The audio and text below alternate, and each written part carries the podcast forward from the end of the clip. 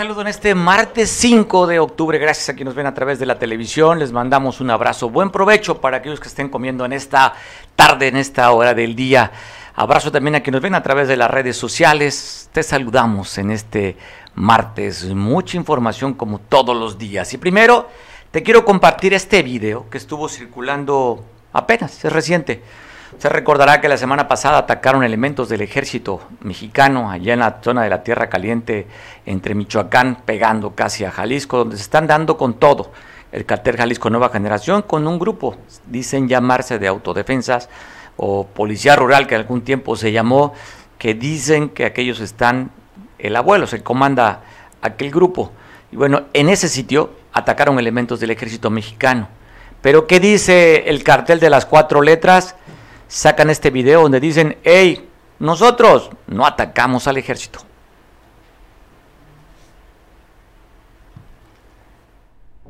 Por medio de este comunicado, quiero hacerles saber a las autoridades correspondientes Sedena y cualquier autoridad competente que nosotros, Cártel Jalisco Nueva Generación, nos deslindamos de las agresiones ocurridas cobardemente el miércoles 29 de septiembre del 2021 en los límites de Jalisco y Tepalcatepec, a los elementos de Sedena y recalcarles que nosotros, Cártel Jalisco Nueva Generación, no tenemos ningún problema con Sedena y ninguna otra corporación de gobierno. También quiero hacerles la aclaración que nosotros retiramos a nuestra gente el día que nos enteramos que llegaron a nuestras áreas personal de la Sedena. Hacemos responsables directamente a Juan José Farías Arias el Agüero de, planear el ataque directo a Sedena, porque al darse cuenta que nosotros, Cártel Jalisco Nueva Generación, retiramos a nuestra gente de las áreas por la llegada de los elementos del ejército mexicano. Decidieron actuar cobardemente atacando a las Fuerzas Armadas para inculparnos de los hechos realizados y así hacer uno más de sus actos cobardes. Tu general Montealegre es una vergüenza para tu uniforme y para la nación que se preste para que maten a sus propios elementos por unos cuantos pesos. Y tú sabes que los encargados de ejecutar el ataque fueron los del cártel del abuelo, junto con el grupo paramilitar de los colombianos que se hacen llamar el grupo de los H. Ya que todos los anteriormente mencionados tienen inmunidad contigo, ya que se pasean en Tepalcatepec como si nada pasara, celebrando, y ustedes, ejército mexicano, ya abran los ojos si nosotros hubiéramos tenido la orden de agredirlos, créanlo que no hubieran llegado hasta donde llegaron. Recuerden que Cárteles Unidos y el Cártel del Abuelo ya antes han agredido a las autoridades para inculparnos a nosotros. Recuerden cuando fueron atacados con drones en las localidades del Terrero y el Aguaje. Atentamente, el señor Mencho. Por medio de este comunicado, quiero hacerles saber a las autoridades correspondientes Sedena y cualquier autoridad competente que nosotros, Cártel Jalisco Nueva Generación, nos deslindamos de las agresiones ocurridas cobardemente el miércoles. Bueno, este es el mensaje que está mandando el cartel Jalisco Nueva Generación con este grupo que dice Fuerzas Especiales Mencho, es el FEM. Eh, si usted ve nada más el tipo de arma calibre 50, el tirapapas, en fin, un grupo que es el, cartel más poderoso que hay en el planeta, ¿eh? para que dimensionemos nada más, es el principal traficante de drogas en el mundo. Así, de ese tamaño, ha crecido este cartel en el que pues Mencho, él es de Michoacán, de la Tierra Caliente, y, simplemente quiere retomar su origen, donde no le han permitido, de acuerdo a lo que se dice, este grupo de, de este bloque de defensa que encabeza Juan José Farías Arias, el abuelo. Usted recordará al abuelo que cuando fue, llegó el comisionado por la paz y la justicia, que llegó con el gobierno de Enrique Peña Nieto, que hizo la policía rural, pues estaba muy cerca del gobierno, el abuelo, y entre otros tantos. Pero ahí está, usted vea, es un grupo paramilitar este, traen eh, traje camuflajeado, traen equipo táctico y balístico, con la inclusive la bandera del, propio país. Así está de poderoso y armado el cartel Jalisco Nueva Generación. Pero te voy a pasar las imágenes ahora de la, de la agresión que tuvieron, ¿no? Eh, cómo quedaron los elementos del ejército mexicano, inclusive el lesionado, con estas fotos que te transmito en este momento. Están parte de los lesionados, cómo dejaron las camionetas donde los atacaron, elementos del ejército mexicano que fueron agredidos justamente en esta zona, ya por Tepalcatepec. Eh, ¿Qué se queja el cartel Jalisco? Pues bueno, que la, policía comunitaria o la policía rural pues está del lado de Tepalcatepec y que convive con elementos de la Sedena y que no respetaron simplemente que los que atacaron no fue el cartel Jalisco, fueron los que se dicen que son esta banda de El Abuelo. Así se refiere eh, en este mensaje que da el cartel Jalisco Nueva Generación. Cambiando de información, pues bueno, fin de sexenio, exigiendo pues lo que habían conquistado a través de muchos años. Una de las conquistas es cuando se va el, gobernador en turno, le dan un bono sexenal, pero esta administración estatal simplemente no tiene para darle ese bono. Si tiene pasivos, pues bueno, menos podrá dar también gratificaciones o conquistas laborales. A nivel estatal se han manifestado en varios sitios, eh, uno de ellos aquí en Acapulco, la Secretaría de Finanzas, pues se fueron a paro.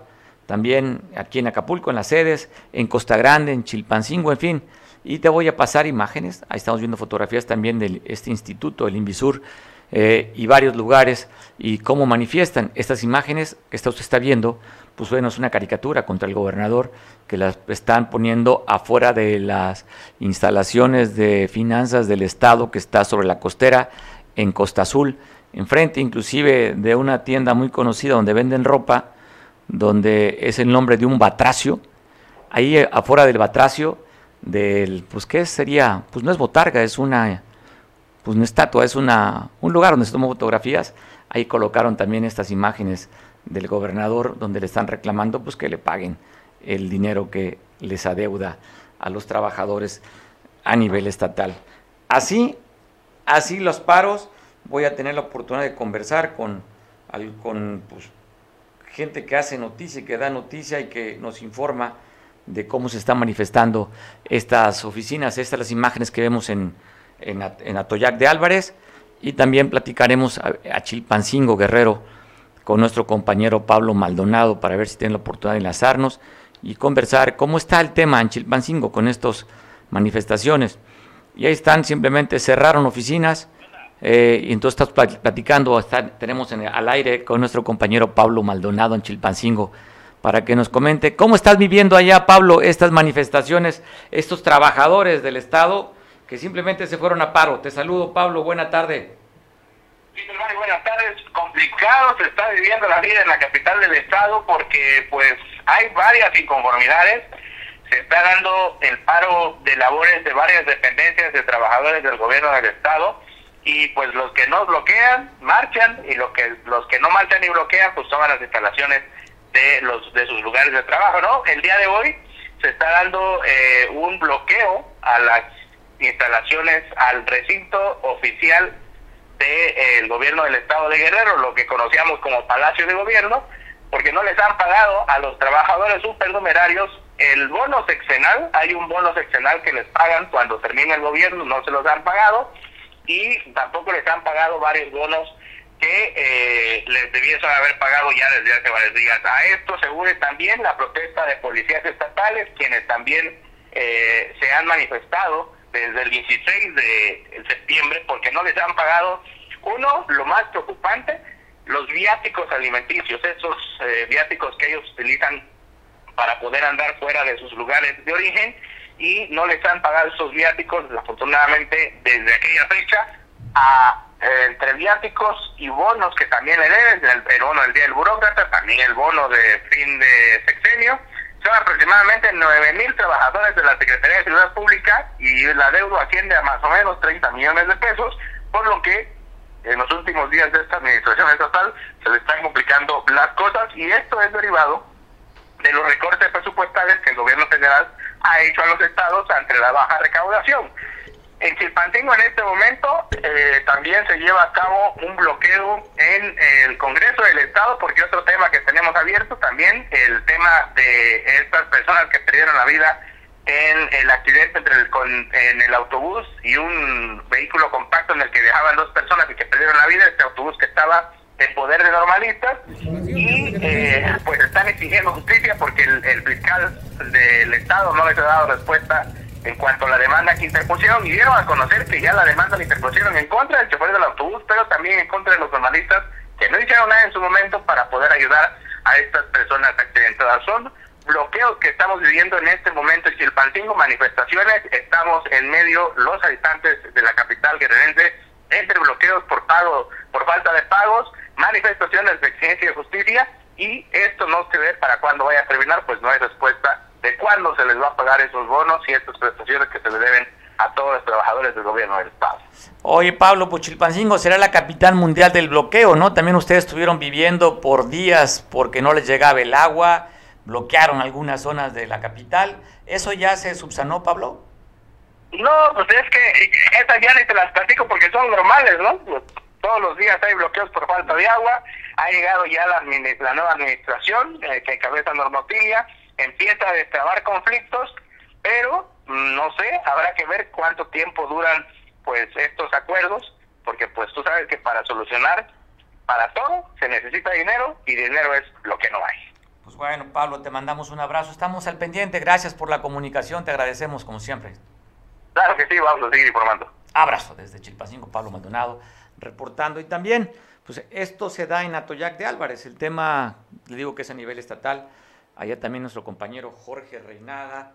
Eh, tenemos los datos de qué es lo que se está viviendo con este paro de trabajadores en, en finanzas del Estado. Las imágenes que estamos viendo justamente es de la Agencia Fiscal Estatal 7-02 para que nos platique Jorge cuántos trabajadores, qué es lo que reclaman, si es sobre lo mismo. Jorge Reinada de la línea telefónica, te saludamos a Satoya. Jorge, cuéntanos qué está pasando con el tema de estos trabajadores supernumerarios en la oficina recaudadora fiscal allá en Atoyac. te saludo a ti a tu amable auditorio desde el municipio de Atoyac de Álvarez, situado en la región de la Costa Grande de Guerrero, con la novedad que esta mañana de este martes 5 de octubre, pues eh, así como lo has mencionado, trabajadores tanto de la agencia fiscal de este municipio y a nivel estado, pues se manifestaron a las afueras de esas oficinas aquí en el municipio de Atoyac de Álvarez para tener, eh, bueno, para hacer una medida de presión al, al gobierno del estado que encabeza el mandatario estatal Héctor Astudillo Flores para que les pague pues el pago sexenal, ya que como cada administración que concluye es un bono que se le tiene que pagar a todos los trabajadores del estado en diversas áreas y en todos los 81 municipios. Es la situación la que están viviendo. Ellos manifestaron que se van a mantener ante esta postura con un paro indefinitivo laboralmente y se mantienen cerradas las oficinas de esta agencia fiscal aquí en el municipio de Atoyac. Además, pues, piden también la exigencia del otro pago que es le denomina como el pago de, de, servicios de estímulos y es la situación que están viviendo estos trabajadores. Han manifestado que van a, a seguir con esta medida de presión para que les paguen estas exigencias esas demandas que aún el gobierno del estado que encabeza Héctor Estello Flores pues no les ha pagado a esos trabajadores y esa es su mayor preocupación ya que pues está a unos días de concluir esta administración que él va a dejar de presidir. Oye, ¿tienes algunos audios, alguna entrevista por allá, Jorge? ¿Qué te dicen los trabajadores? Sí, están en esta situación, eh, pues ellos están inconformes y que no van a dejar de, de alzar la voz ellos seguirán con esta postura. Han mencionado que no se van a retirar de, las afueras de los muebles hasta que tengan solución alguna para que les puedan pagar su, el pago de los de los diversos dos pagos que hemos hecho mención. Ellos están pues en su postura y dicen pues que es un paro laboral indefinido. Oye, pues Jorge, ojalá que se resuelva pronto, pero pues, si el asunto es un tema de dinero y pues está complicado para el gobierno del Estado, se me hace que a ver cómo recibe la próxima administración estatal. Todo esto trae broncas, tema de salud, también los trabajadores con el FEGAD. Broncas con los trabajadores. si sigue todavía el, sigue el paro, ¿no? De eh, brazos caídos o la asamblea permanente, como dice la Secretaría de Salud, ¿no? Los trabajadores de la salud. Sí, de hecho, pues eh, también este, ellos hicieron su manifestación en la plena plaza del Zócalo Morelos de esta ciudad hace algunos días, donde también manifiestan y le exigen estos pagos este, a los trabajadores de la salud, que inclusive por fuente extraoficiales eh, tuvo conocimiento que algunos ya les han estado pagando porque ellos amenazaban con bloquear la carretera federal Acapulco-Cihuatanejo a la altura de la población de La Laja, pero esto ya nos eh, se llevó a cabo, pues eh, de hecho ayer estaban con esta advertencia, esta amenaza de bloquear esta cinta asfáltica en esta población, pero sucedió que no, eh, estuvo a libre tránsito, eh, tránsito, perdón, este, fluyó totalmente en los eh, automovilistas, no hubo ningún bloqueo vehicular, eh, así como ellos tal manifestaban, pero por lo que sabemos que sí se estuvieron realizando, realizando algunos pagos. Entonces ellos manifestaban, si no les pagaban, pues tenían que bloquear la carretera federal Acapulco-Cihuatanejo en este punto. Bueno, Jorge, pues estaremos en contacto contigo si hay otra información adicional, lo cual te agradecemos. Buena tarde a la gente de Atoyac y buen provecho, Jorge. Buenas, buenas tardes, este es mi reporte. Gracias, Jorge Reinada. Oiga, después del evento de lo que sucedió con el, con el tema de Baby O, quien dio a conocer a nivel nacional a través de la red Twitter, la red esta del pajarito, fue Jorge Tejado, periodista, trabaja para Televisa, trabaja para radio a nivel nacional. Y bueno, hoy publica una nota en el, publica una, columna en Universal que está generando reacciones aquí en Acapulco, no sé si usted ya le llegó, está, la están compartiendo en redes sociales, y es una postura que me parece pues interesante, este, cada quien le da la lectura que considera, porque lo que está diciendo Jorge Tejado es que se está pidiendo por parte de los empresarios, tampoco dice que empresarios ni nada, a lo que alguna vez llegó en el imaginario a verse como una posibilidad, partir en Acapulco en dos municipios, el nuevo Acapulco y el Acapulco tradicional. Bueno, el nuevo Acapulco estaría dividido de la glorieta de Icacos hasta la zona diamante. Y el Acapulco tradicional de la glorieta de Icacos para acá, para todo, ¿no? Sería el Costa Azul, eh, Magallanes, Centro y todos los barrios históricos, la zona poniente, en fin, este, La Zapata, Renacimiento, todo para acá será el Acapulco tradicional. Y el nuevo Acapulco sería de aquel lado. Está generando reacciones, sobre todo en los círculos del poder. Esto que se vuelve a retomar como una idea.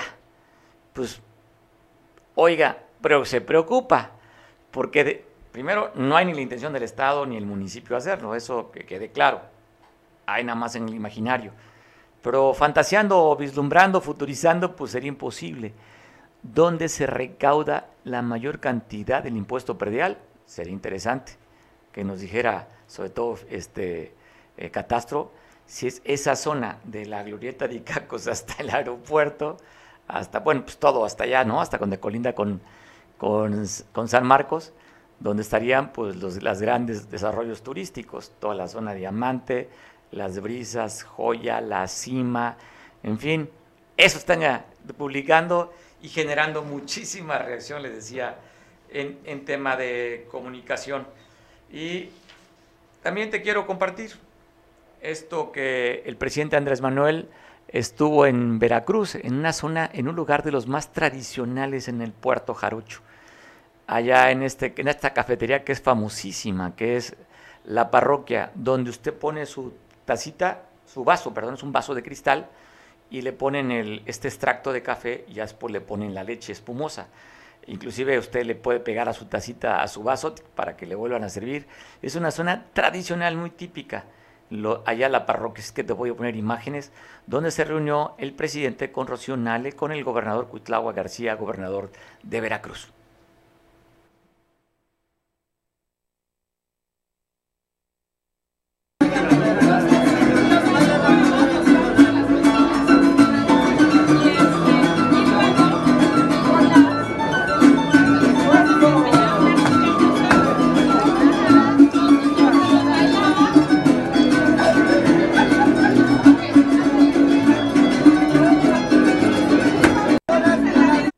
Pues bueno, qué lugar tan típico. También saliendo ahí de, este, de, este, de este restaurante que es famosísimo, está, venden helados. Y ahí, pues bueno, aquellos que somos morenos y alguna vez deseamos ser güeros, no me diga que usted no. Eso de que preto y la raza de bronce. No me diga que no, sobre todo aquellos que somos de piel morena. Llegábamos a la cadena del Baby O y Asa nunca nos peló porque no teníamos ojo claro ni somos blancos. Eh, nos divierte, ¿no? Mucho como en redes sociales alguien que a lo mejor nunca pisó el Baby O y hoy reclama del Baby. Bueno, hay que defenderlo porque es inversión y genera empleo. Pero eso de que te corte las venas porque tú eras cliente de Baby con esta piel, pues poco nos bateaban. es que, pues, así es que, así es las cosas, ¿no? En esta parte clasista, eh, en esta parte elitista que tiene el, país, y somos los que más eh, hacemos a un lado. ¿Cuántas veces que ha llegado a ti una persona de aspecto que no te agrada, ya sea por su apariencia, por los tatuajes, por su forma de vestir, o porque es indígena, simplemente lo rechazas? Pero bueno, defendimos y hay que seguir defendiendo sobre todo el, tema de, la igualdad y la, y la equidad. Y donde el presidente pues no quiso ir, no quiso ir a, a lo que pareciera una manera tradicional, la entrega de la medalla Belisario Domínguez, que es el reconocimiento más grande que se le da a un mexicano por su trayectoria. En este caso va a ser a dos personas, una de ellas Efigenia Martínez, que era la directora de Economía, por cierto, en 1968, cuando pasó el evento del 2 de octubre, que acaba de recordarse. Pues bueno, esta mujer que inclusive fue de las que formaron este frente cardenista, una mujer dedicada a la política con una trayectoria en la izquierda larga y de gran reconocimiento que hoy el Senado le está reconociendo para darle la medalla a Efigenia Martínez, la medalla Belisario Domínguez a Efigenia Martínez. Y Lili Telles, que dio hace unos días, subió a tribuna y bueno, lo puso aquello, dejó la culebra chillando, sobre todo la fracción de Morena. Se aventó casi 10 minutos, duro contra Morena, y remató. El colofón fue cuando le regala a la secretaria de Seguridad a nivel nacional, le regala un libro. Usted recordará cuál libro fue.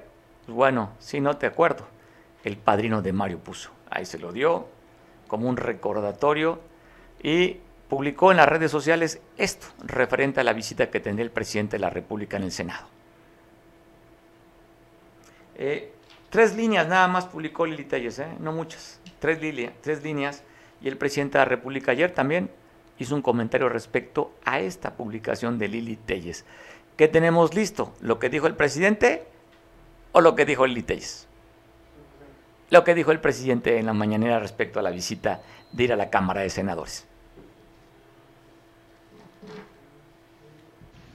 convocó a que me falten el respeto ahí en el Senado. Entonces, quiero aprovechar pues para hacerle un homenaje a la maestra Efigenia. Aprovecho ahorita para decirles que me dio mucho gusto, mucho, mucho gusto el que le hayan dado la medalla Belisario Domínguez a la maestra Efigenia la mando a felicitar. Ahorita quiero tratar ese tema porque le van a entregar su medalla el jueves y le mandé una carta porque no voy a asistir, porque una legisladora convocó a que me falten el respeto ahí en el Senado. Entonces, quiero aprovechar pues para hacerle un homenaje a la maestra Efigenia. Aprovecho ahorita para decirles que me dio mucho gusto, mucho, mucho gusto el que le hayan dado la medalla Belisario Domínguez a la maestra Efigenia. La mando a felicitar. Ahorita quiero tratar ese tema porque le van a entregar su medalla el jueves y le mandé una carta porque no voy a asistir, porque una legisladora convocó a que me falten el respeto ahí en el Senado. Entonces, quiero aprovechar pues para hacerle un homenaje a la maestra Efigenia. Aprovecho ahorita para decirles que me dio mucho gusto, mucho, mucho gusto el que le hayan dado la medalla Belisario Domínguez a la maestra Efigenia. ¿Qué dijo Lili Telles en un pequeño, le digo, en un tuit? Tres renglones y eso fue lo que el presidente opinó respecto a esta senadora. Eso dijo Lili.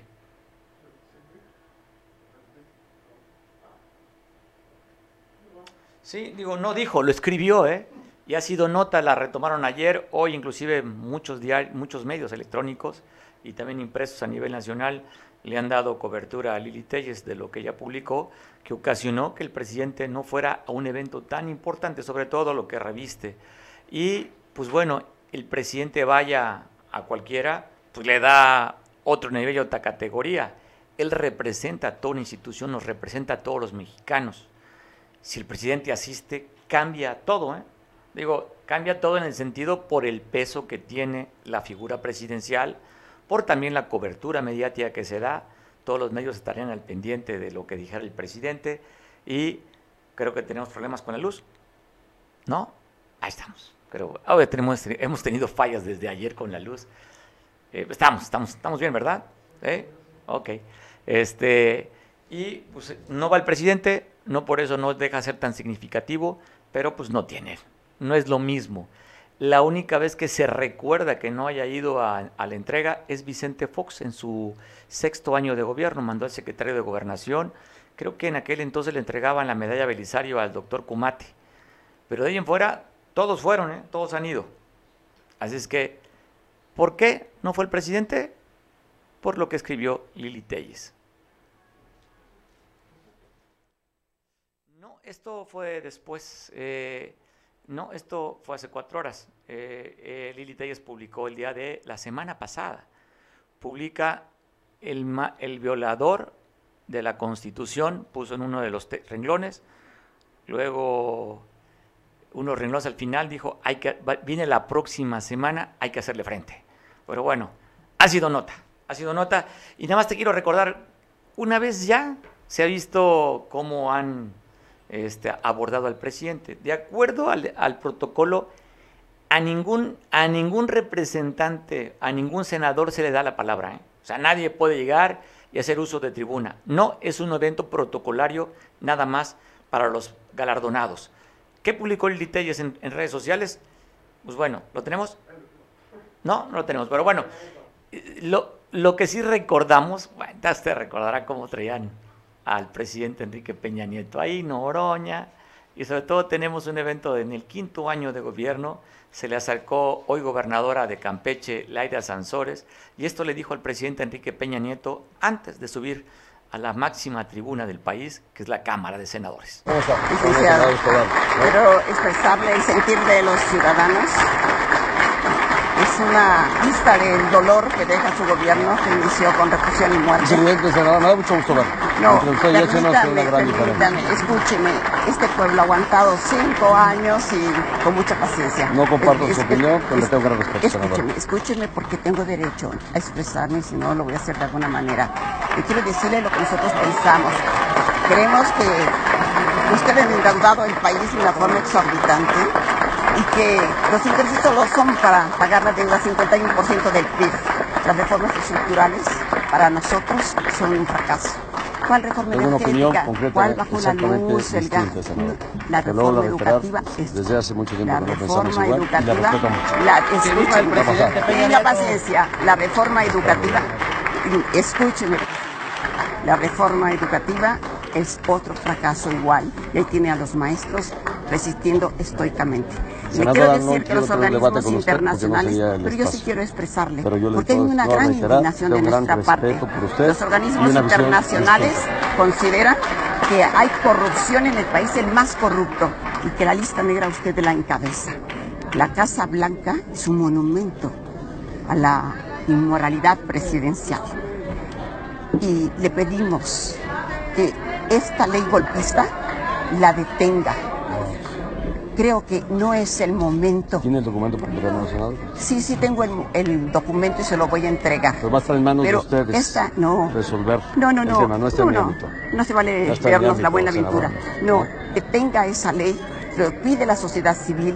¿Por qué los estertores de su mandato usted quiere militarizar Senadora, al país? De ninguna manera, al contrario. Esto, usted esgrime que el Es un- es un pretexto, tema que aquí van a debatir. el pretexto. Aquí lo usted van a dice debatir. que el pretexto es combatir el narco. lo que ustedes La resuelvan aquí. razón es su cobardía y se refugia en el ejército.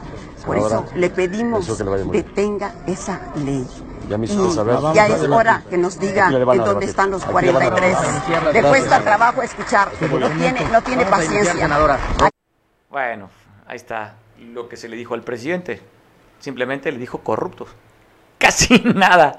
Pues agradezco mucho que podamos platicar vía Zoom con la diputada local Julieta Fernández, pues para que nos platique sobre esas declaraciones que hizo de que si la exalcaldesa de Acapulco, Adela Romano Campo, va a regresar a- nuevamente a su espacio que tiene como magistrada en el Tribunal Superior de Justicia del Estado. ¿Cómo estás, Julieta? Te saludo, buena tarde. Oye, Julieta, eh, platícanos sobre esas declaraciones que diste respecto a que no va a ser tan fácil que se incorpore la exalcaldesa de la Romano Campo a- al Tribunal Superior de Justicia.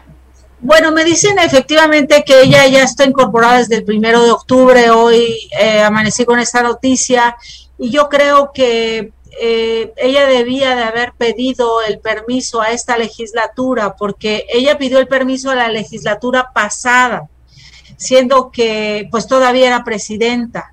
Entonces hay muchas cuentas por pagar, hay, hay muchas, eh, pues todos tenemos que rendir cuentas y creo que eh, el Congreso fue muy enfático en decir que todos los ayuntamientos, hay una costumbre, Mario, donde entregan todo y si no lo entregan y se llevan hasta el último escritorio, eh, no, eh, no, no es de su propiedad. Creo que le deben una disculpa y, y no solamente una disculpa, tienen que darle cuentas al pueblo de Acapulco. Y Adela pues tiene que rendir las cuentas y hoy se está escondiendo en, en una, eh, pues realmente se está escondiendo ya eh, en la magistratura. Entonces esperemos y vamos a estar muy atentos de que ella entregue todas sus cuentas. Bueno, le, le toca a ustedes también en la parte del Congreso, ¿no? Así es, este, la Auditoría Superior de eh, eh, tendrá que analizar efectivamente todas las cuentas que está entregando. Nosotros por declaraciones de eh, López, ella dice que no le entregó nada y entonces nosotros estamos esperando pues que ella entregue al Congreso, pero obviamente este, yo creo que ella ya saliendo debió de haber pedido su incorporación y no antes. No antes. Julieta, aprovechando, ¿cómo va el tema de las comisiones? ¿Ya se destrabaron o siguen todavía las comisiones en el Congreso local decidiéndose cómo van a quedar? Oh, Pues yo creo que el día de hoy estamos ya definiendo el consejo, el consejo que va a, establecerse en el IATENCO porque les cancelaron el Tribunal eh, Electoral la elección en Iliatenco y posteriormente vamos a estar analizando las, eh, las comisiones. Ha sido un tema muy difícil. Quiero decirte que eh, Morena solamente alcanzó el 47% de la votación y por lo tanto no tiene mayoría. Y eso hace que nos tengamos que poner de acuerdo. Yo veo muy positivo, Mario, que estemos platicando, que nos pongamos de acuerdo por el bien de Guerrero, porque hablando se entiende la gente y pues ya no va a haber posibilidad de mayoritear todas las cosas. Nos Bueno. tendremos que poner de acuerdo. El Congreso local está conformado por 42 diputados, 20 tiene Morena y 22 serían, no sé si vayan a funcionar como bloque. Somos 46, 46, eh, diputados, 22 de Morena y pues se les añadió el PT en una coalición y nosotros tenemos una coalición de oposición, eh, buenos oficios políticos y hacemos 43 contra 43. Está- Entonces, todo lo tenemos que conversar. Bueno, cuando se requiera mayoría calificada tienen que sumar a, la, a este bloque. A la mesa. A la mesa. Si no se requiere mayoría calificada, mayoría simple, pues no tenían problemas ellos, ¿no? O requerirían un diputado. Pero yo creo que es positivo, yo creo que es muy positivo el que podamos conversar y, y llegar a acuerdos y la unidad, porque recordemos que el Congreso tiene que servir eh, a todos los guerrerenses y tenemos muchos problemas que resolver. Bueno, Julieta, pues te mandamos un saludo desde donde estés. Gracias por tomar este vía Zoom. Queremos saber tus declaraciones respecto a esto, que lo que tú dices se reincorporó después de que salió eh, la alcaldesa el día, ¿qué fue el día primero de octubre? Se el día primero de octubre. A la magistratura y tú dices, a ver, te dio la licencia la anterior legislatura pero teníamos que aprobarla nuevamente esta legislatura. La 63 ustedes, ¿no? Ustedes son la 63, Julieta. Nosotros somos la 63. Pues bueno, te mando un abrazo, Julieta, que estés muy bien. Gracias. Gracias. Buenas tardes. Buenas tardes, Julieta Fernández, es diputada local en el que pues dice, oye, pues ya se fue, pero pues teníamos que haber autorizado nosotros. Y otro tema que vamos a platicar con nuestro especialista, un poquitito, unos segunditos más, con nuestro especialista en temas de seguridad, eh, Enrique Castillo de las declaraciones que ha hecho el secretario de Relaciones Exteriores respecto a este plan Mérida, plan o tratado Mérida. Así es que vamos a comunicarnos ahorita, que nuestro productor nos pueda comunicar. Pero ¿qué fue lo que dijo el, el ministro? Esto dijo. Dejar atrás la iniciativa Mérida, que es asistencialista, está basada en otra estrategia de seguridad totalmente distinta a la que hoy se está implementando y por ende se tiene que trabajar con los Estados Unidos para lograr esta nueva etapa. ¿Basada en qué? En un entendimiento. A diferencia de la iniciativa Mérida, México no está pidiendo esto. No fue a tocar la puerta para decir necesito asistencia, necesito esto, necesito lo otro, necesito que tú me apoyes. No. Tenemos que trabajar en materia de seguridad, pero es un entendimiento simétrico, respetuoso. Y eso es lo que hemos venido construyendo. Entonces, el día viernes estarán en México mi homólogo, el secretario Anthony Blinken, estará el titular de DHS, el secretario Mallorcas, y estará el fiscal general de los Estados Unidos.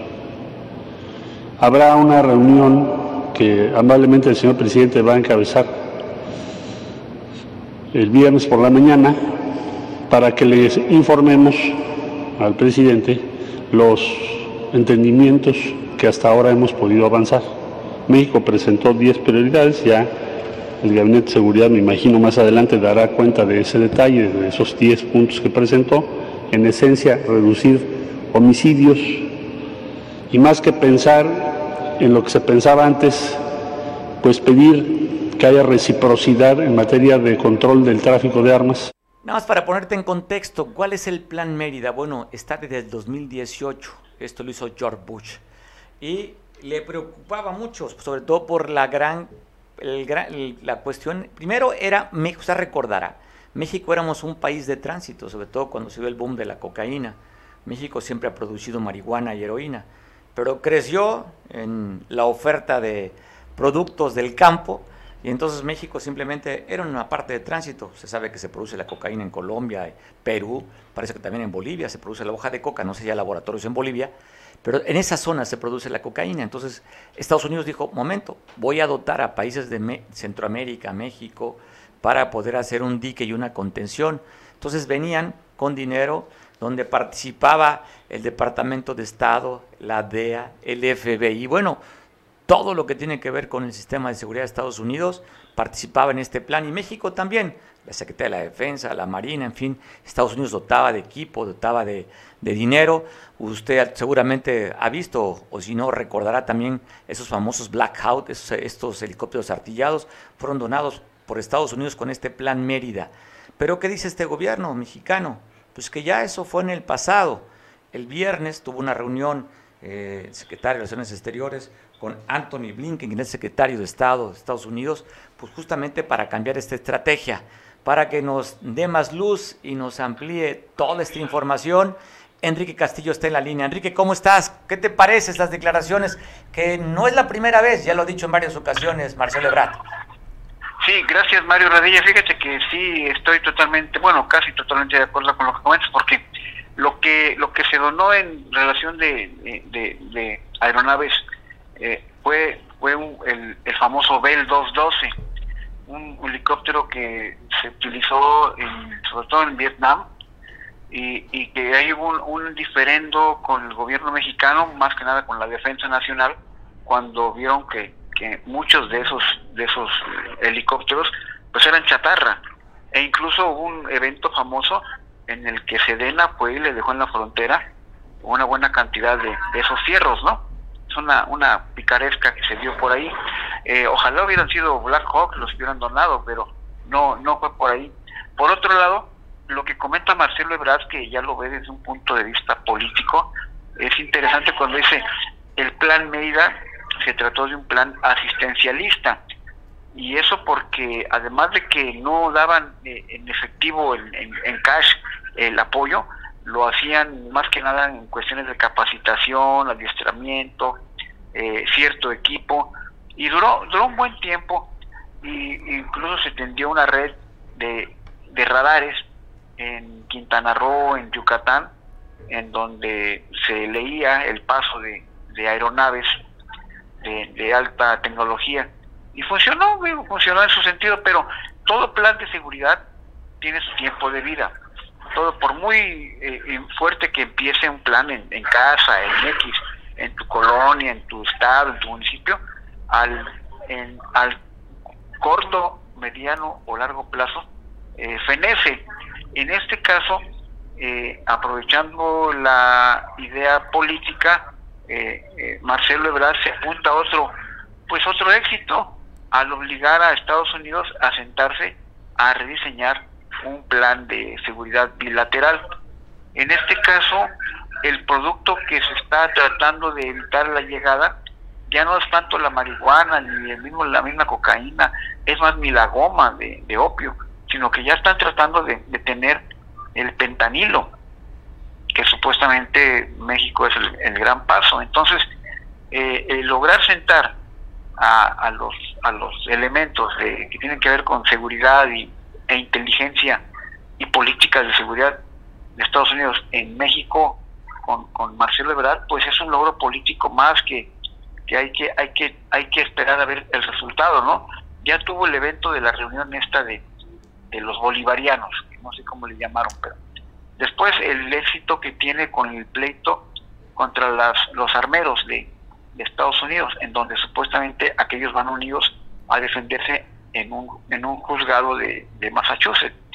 Y ahora eh, logra des, deshacer o desvanecer, digamos, el plan Mérida, que de hecho ya, ya era mínimo, y obligando a los Estados Unidos a que se haga otro diseño de, de según como, como dice Marcelo, como ya como pares, ya no un sistema asistencialista, pues es otro logro pues político, ¿no? Porque Marcelo se convierte en el vocero de, de los proyectos de seguridad interior de, de México.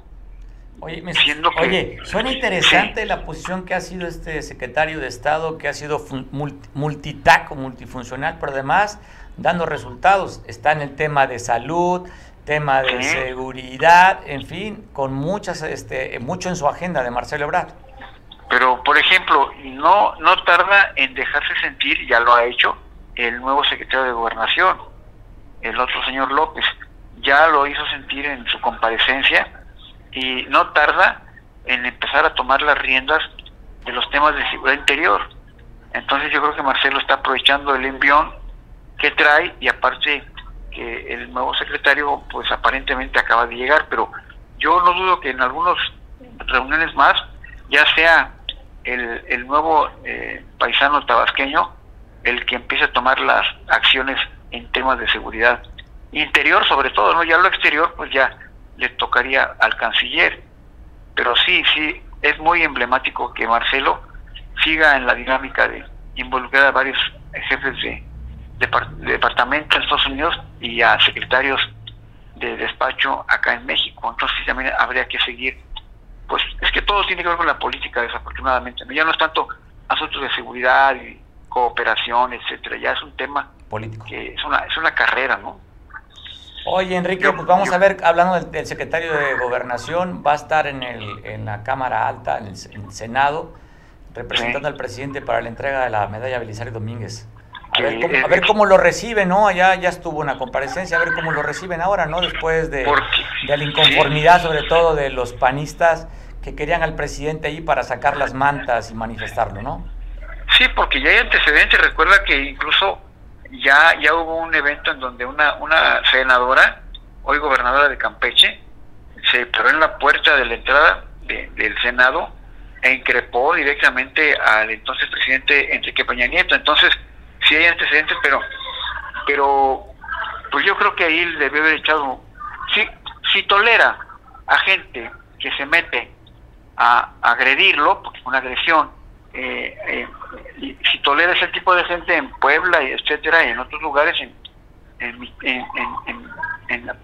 Chiapas, si tolera ese tipo de acciones, ¿por qué no entrar en discusión con sus con, políticos del Senado? No creo que lo, lo quieran agredir. Entonces, ahí sí se vio eh, pues poco inteligente el proyecto, el, el presidente, pues, porque en vez de decir, bueno, voy a aguantar dos, tres insultos y voy a verme ahí eh, bien en el Senado, porque sencillamente, con todo respeto, le, ya le dan flojera a estas gentes, ¿no?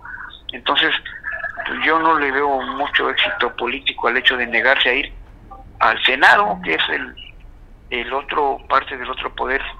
Entonces digo, sí, sí, no, no, no le veo mucha ganancia política. Además, sería la mayor, la mejor, la mayor tribuna cuando hablamos de la Cámara Alta que claro, el Senado. si alguien lo, lo, lo, agrede, lo insulta, desde el Senado puede contestarle, desde, desde la desde la columna de la elocuencia, le llaman los masones, ¿no? Sí, oye, pero además, pues no le pueden dar eh, tribuna a ningún senador porque el protocolo no es para que hagan posicionamientos ni participación de ningún senador, simplemente es protocolario. El presidente va a testiguar esto como un invitado de honor porque invitan a los tres poderes. y así es que ni iban a tomar tribuna, ni bueno, tribuna la podían tomar, pero micrófonos simplemente no tendrían. Pues bueno, Enrique, gracias por tomar la llamada. Te mando un abrazo. No, a tus órdenes, felicidades. Un saludo a la gente de Veo Play. Gracias. Bueno, saludos también en Atoyá que nos están viendo en San Jerónimo por televisión Coyuca. Oye, voy a mandar un saludo como si fuera este comercial de línea de transporte. Así, saludos, la Y, Siloelar, Quinto Patio, San Jerónimo, Los Tres Arenales, eh, Corral Falso, El Ticuí, Zacualpan, en fin, todos los que están viendo por televisión, Coyuca, eh, Barrio Nuevo, Las Lomas, Bejuco, eh, San Marcos, en fin, todos los que están viendo por televisión les mandamos un fuerte abrazo y muy buen provecho. Gracias. Y bueno, alguien de los que también han interpelado y se ha puesto en tribuna interesante ha sido el camarado, compañero Noroña.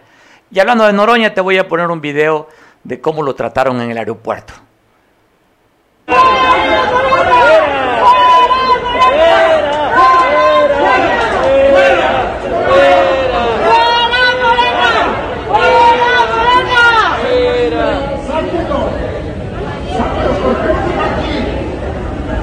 porque es una autoridad. ¿Vas a poner cubrebocas?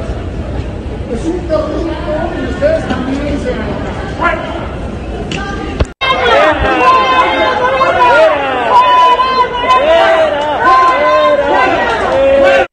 Pues aquí lo interesante, bueno, él, tendrá su posición y ha insistido en no usar el cubrebocas, ¿no? le, tiene otro nombre, ¿no? Le llaman bozal. Creo que tiene otro nombre para el cubrebocas, él le llama de otra manera. Pero si es obligatorio, debe ser obligatorio para todos. ¿Cuál es la diferencia? Él tiene, entiendo, tiene un fuero y tiene una representación popular. Si aquí dice uso obligatorio, él tendría que ser el primero por ser justamente un líder, él seguir con el ejemplo. En su casa, en su auto, puede hacer lo que él quiera, pero en un lugar donde diga uso obligatorio, uso obligatorio. Ahí la autoridad tendría que haberlo recriminado, decirle, oiga, póngase el bozal, como usted le dice, pero aquí es obligatorio. ¿Quién? ¿Quién va a querer escuchar la boquita de Noroña? bueno, pero ahí sí los usuarios del aeropuerto lo tundieron y en redes sociales también, ya sabe, lo mismo le han dado. Pues me despido de ti, ya son justo la hora de la comida de las tres, ya nos sonó la campana de que ya tenemos que concluir. Nuevamente aprovecho mandar un gran abrazo y saludo a la gente que nos ve por televisión. Valoramos muchísimo que usted siga siendo cliente de esta empresa por TV. Mi reconocimiento para ti en tiempos de pandemia, que siga haciendo un esfuerzo para seguir teniendo la mejor señal que es Cable Costa y Expit. Abrazo fuerte para ti. mi reconocimiento, buen provecho y no dejo también de agradecer a quienes nos ven a través de las redes sociales. Fuerte abrazo, buen provecho. Te veo mañana en punto de las dos. Descansa. Hasta mañana.